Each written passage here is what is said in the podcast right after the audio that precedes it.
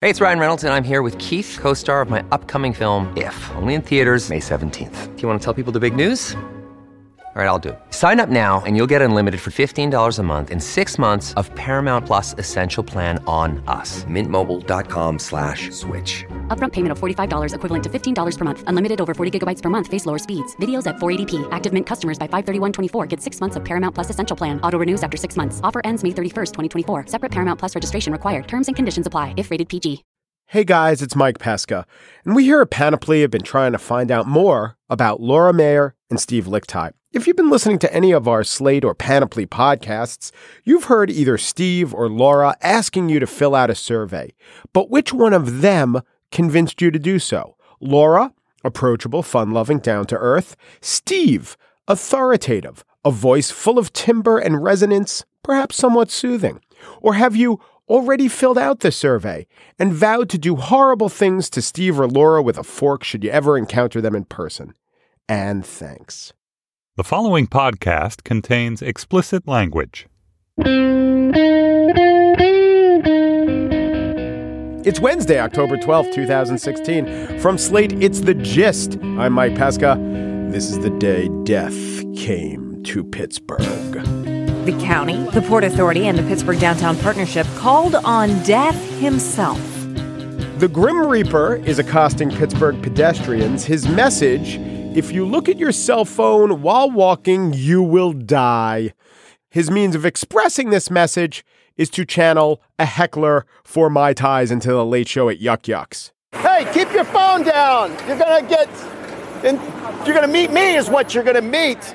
But is this actually true that if you look at your phone, you die? I mean, on every sidewalk in this, the biggest pedestrian city in the US, you see dozens of people looking at their cell phones. I haven't seen anyone dead yet. Now, if it's an exploding Samsung 7 you're looking at, that will kill you. But checking the cell phone, what it does is it slows you down. It makes you annoying because it somehow convinces your mind that your surface area has expanded fivefold. Seriously, you ever see one of these cell phone lookers? They're stopping short of mailboxes that are three feet away, or they flinch when a fellow pedestrian crosses within two feet of them. But do they die?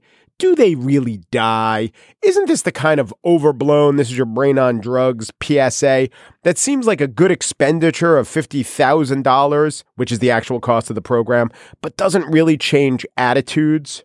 And when you think about it further, if cell phone users were really killing themselves, wouldn't it kind of be a self correcting problem? Just speaking purely Darwinistically. I guess one justification for spending $50,000 on this program is that none of that money was wasted on the guy who was actually playing the Grim Reaper. Hey, buddy, I'm going to see you in a little bit. Yeah, Mister got his head in his cell phone. That's all right. Go ahead, check your Facebook. You'll be face planting pretty soon. Hey, don't listen. This could be the wisest thing the Pittsburgh Downtown Partnership is doing.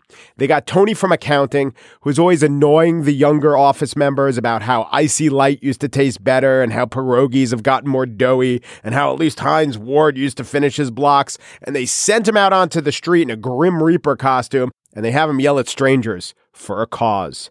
Now, what Pittsburgh should do as the setting of Night of the Living Dead, what they should do is hire zombies to stand in front of these cell phone obsessives and walk even slower than the cell phone people are. Gifts, gifts, must access gifts. That will do some real world good, and it will occupy Tony from accounting just the same. On the show today, I spiel or perhaps reflect upon Republican deflectors or undeflectors or re reflectors. But first, Dan Pashman is the host of the Sporkful podcast. He is out with a new series about race and restaurants. It's called Who is This Restaurant For? But what we talked to him was, well, how you take it on faith and you take it to heart. How the waiting, when done right, might be the most delicious part.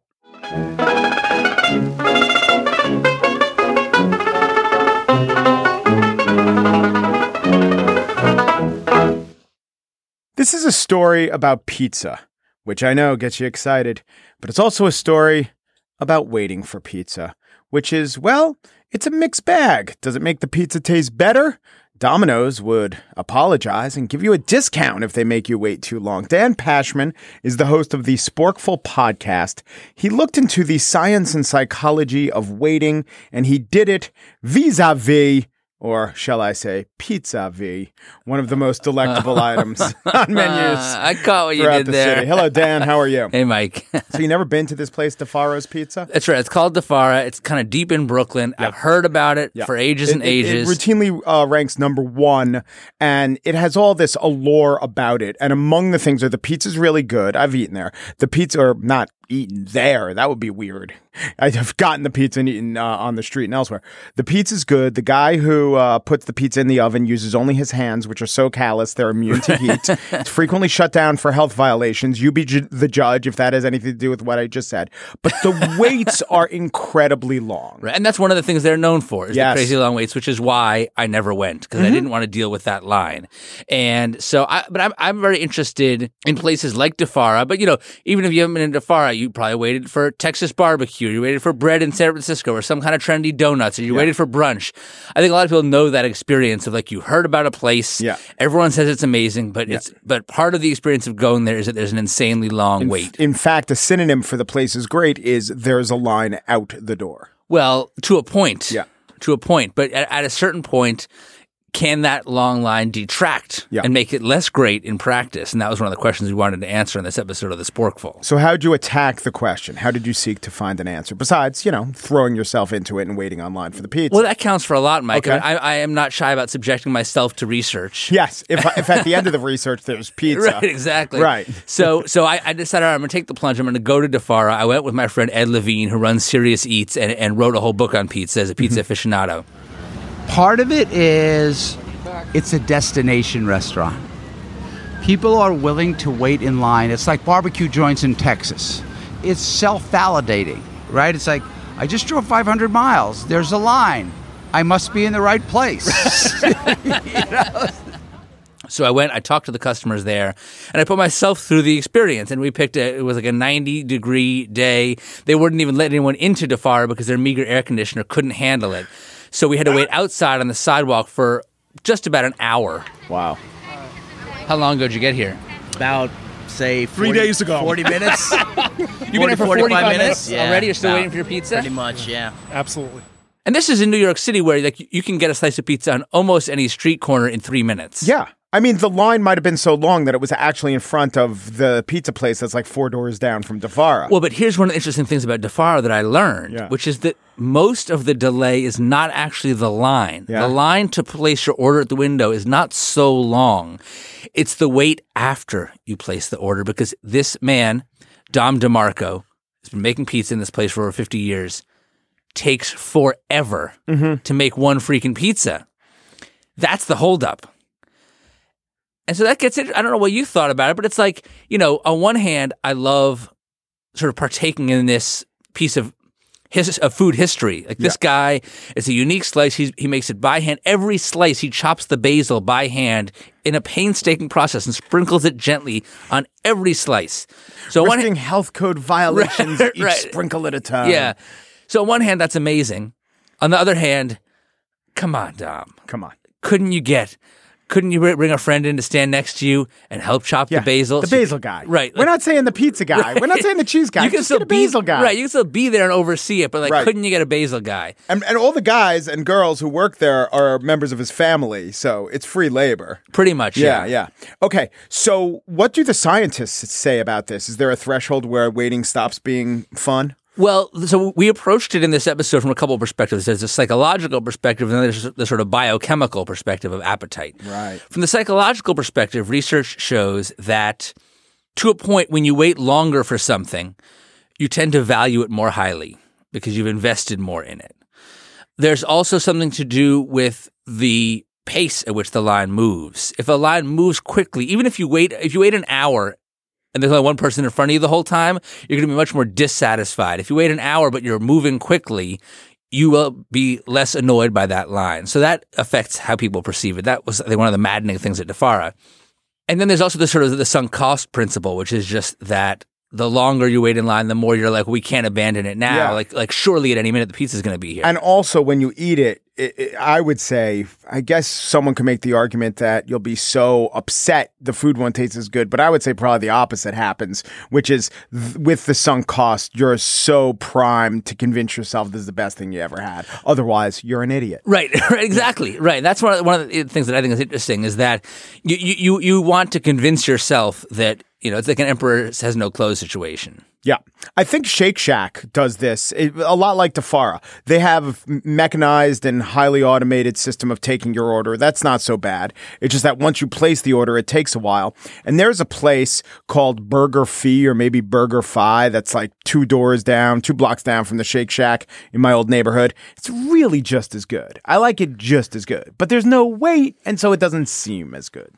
Well, right. That's the other thing is that when people see a line, they do tend to uh, assume that a place is better. So there's that psychological th- thing that goes on. But but when a line gets too long, Mm-hmm. you know, it can be a barrier, and you know, it's hard to know how many people don't go to Di Fara because of a line. Yeah. You know, we don't know how many people. Yeah. But I know that I've only been once. Yeah. And there's a place called L&B Spumoni Gardens, another famous pizzeria that's a few miles away, where they have a very efficient system. They crank out pizza very quickly. So anytime I'm near there in Brooklyn, typically I go to L&B because I know I'll get my pizza right away. And so I have spent many, many dollars at L&B instead of Di Fara because I don't want to deal with the line at Di Fara. So, wh- who has better pizza?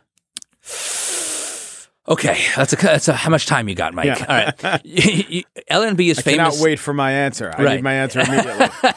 L&B is famous for their deep dish Sicilian style. It's fantastic.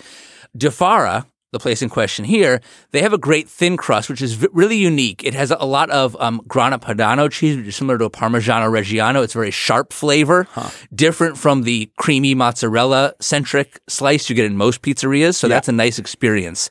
But the deep dish Sicilian at Di Fara was also outstanding and gets less hype. yeah. I think the most amazing slice of pizza in the universe would be the Di Fara thick pizza crust because he puts a lot of oil in and it gets crispy on the bottom mm-hmm. with the L&B Spumoni Garden sauce on top. Wow, you've created a super pizza. but who would who would chop the basil is the question. And more importantly, who would wait for it? Would you say the L and B is a good once a month pizza? Di Fara is once a year. Yeah, I mean, they're both. There's something amazing about the L and B pizza. The, the more you eat it, the hungrier you get. I feel like there's no pizza that I can eat so much of it. I just go going and going. The the Di Fara thing, and this is gets to the physiological aspects of appetite, which is you know you ever get in a situation where you're so over hungry that you feel like you've lost your appetite. I've heard that such a situation exists. For me, no. Right. Yes. Well, we look into that, and actually, it, it technically doesn't exist. Okay. If you're physiologically hungry and your stomach is empty, you're hungry. Yes. Period. You may get distracted. Maybe if you're very hot or dehydrated, all these things can make you feel Mm-hmm. less hungry. But typically, when you start eating, you get hungry again. I find though, like with Defar, when I finally got my food, when I've waited a long time to eat, I get full quickly. I think that's why competitive eaters before a competition will drink like a gallon of water to stretch their stomach and then they pee the water out and their stomach is big and empty.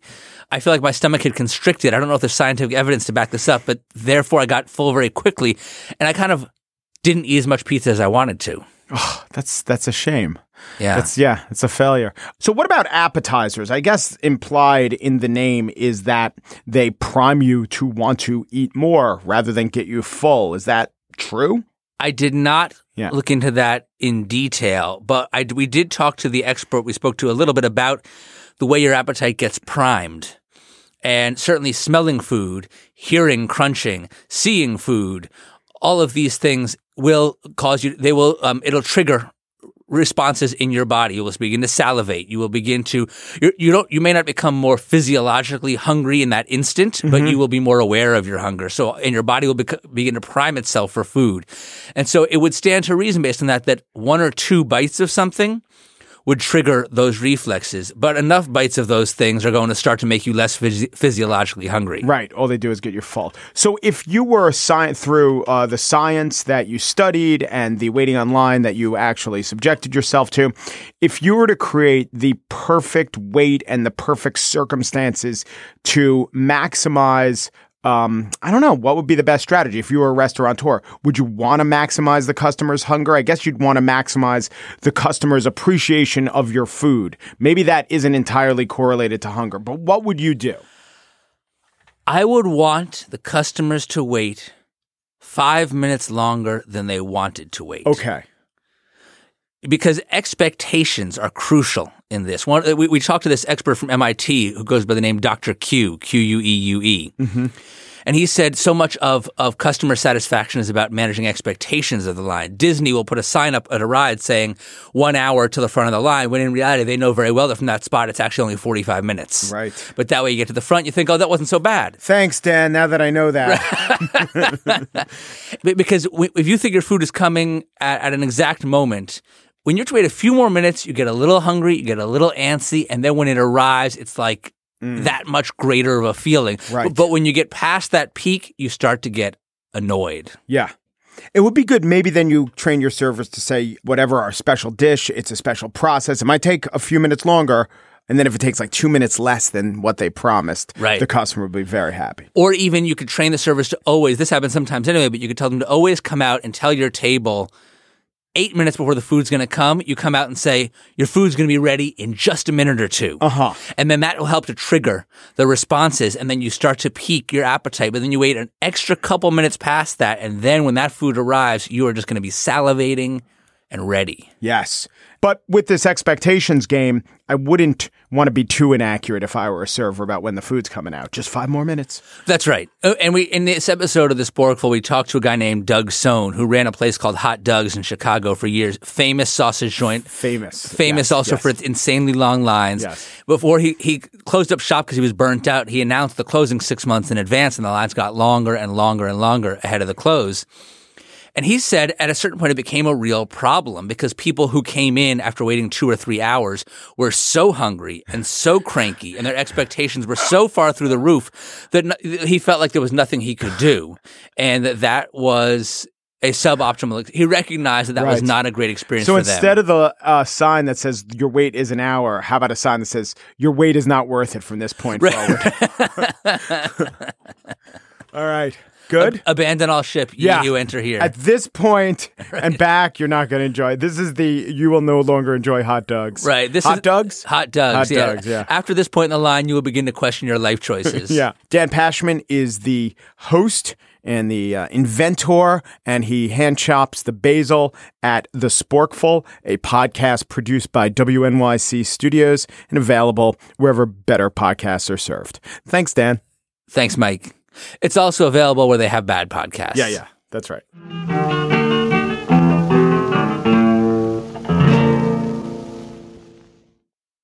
And now the spiel. Nebraska Senator Deb Fischer three days ago on Twitter, quote, the comments made by Mr. Trump are disgusting and totally unacceptable under any circumstance. It would be wise for him to step aside and allow Mike Pence to serve as our party's nominee. Here was Deb Fischer on a local Lincoln radio show yesterday. He decided he was not stepping aside. I respect his decision, and uh, I I support the Republican ticket, and that's a Trump Pence ticket.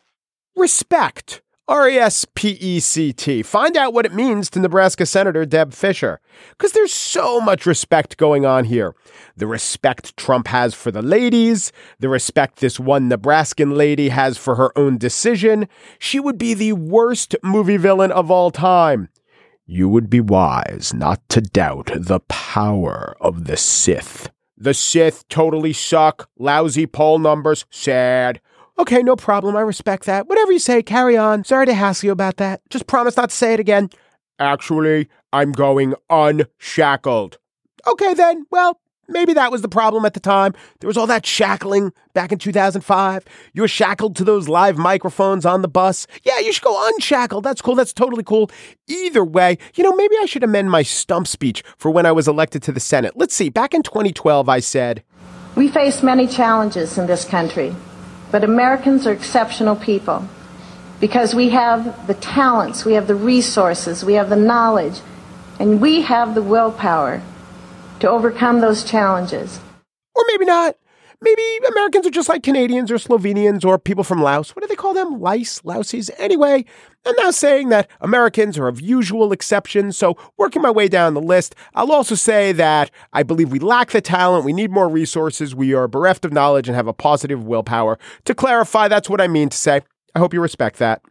We have had a lot of evasions and elisions used to describe what is normally the endorsement of one candidate by another candidate of the same party. The word for that type of endorsement is endorsement.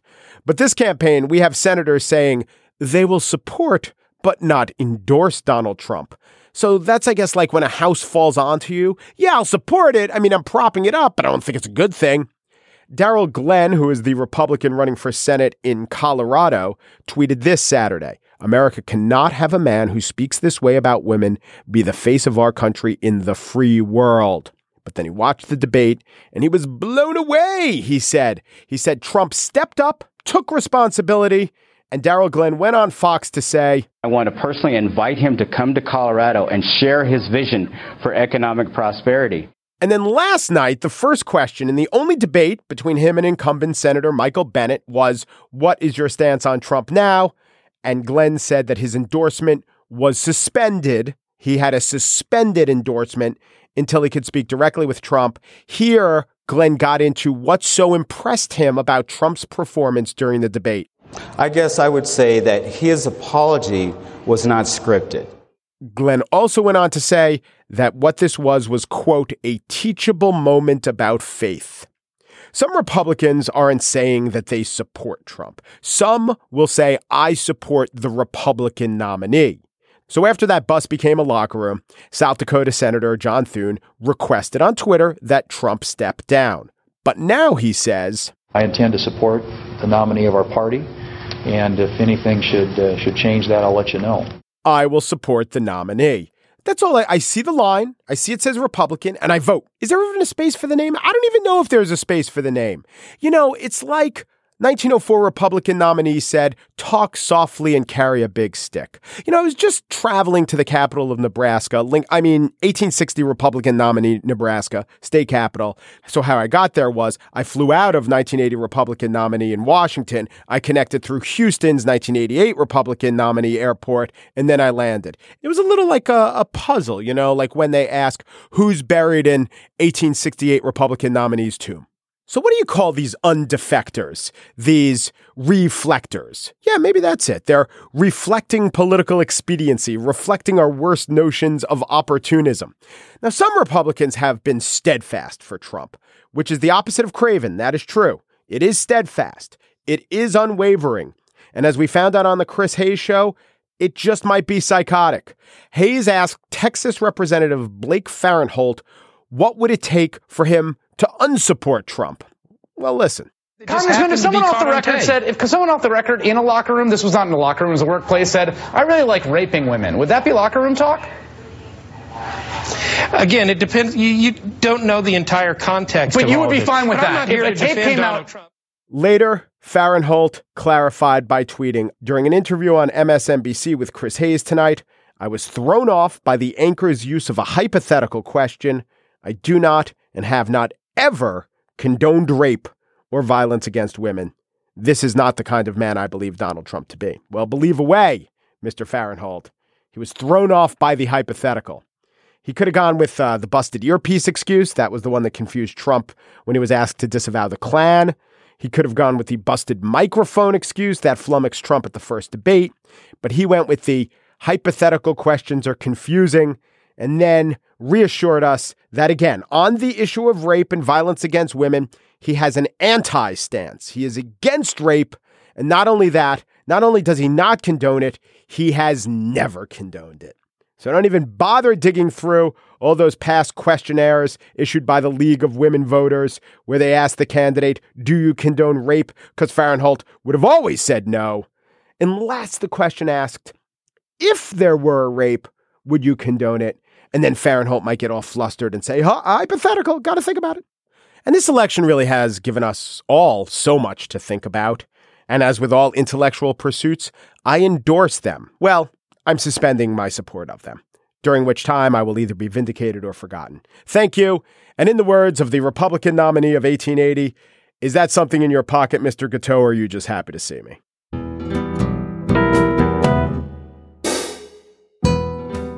And that's it for today's show. Just producer Chris Berube used to pop out of a coffin dressed as a corpse bride to warn Torontonians of the dangers of wearing white after Labor Day.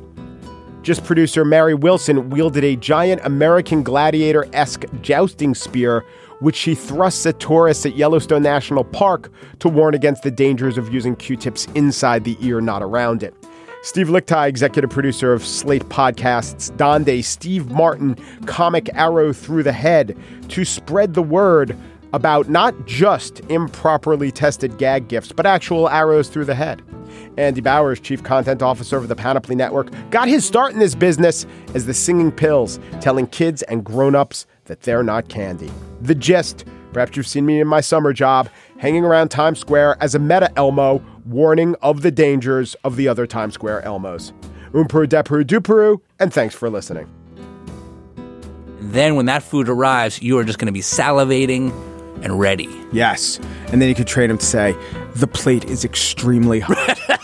and just so you know, the plate is extreme. How we doing? Right. How we doing? uh, you know what I hate? You liked it, huh? Oh, I hate that.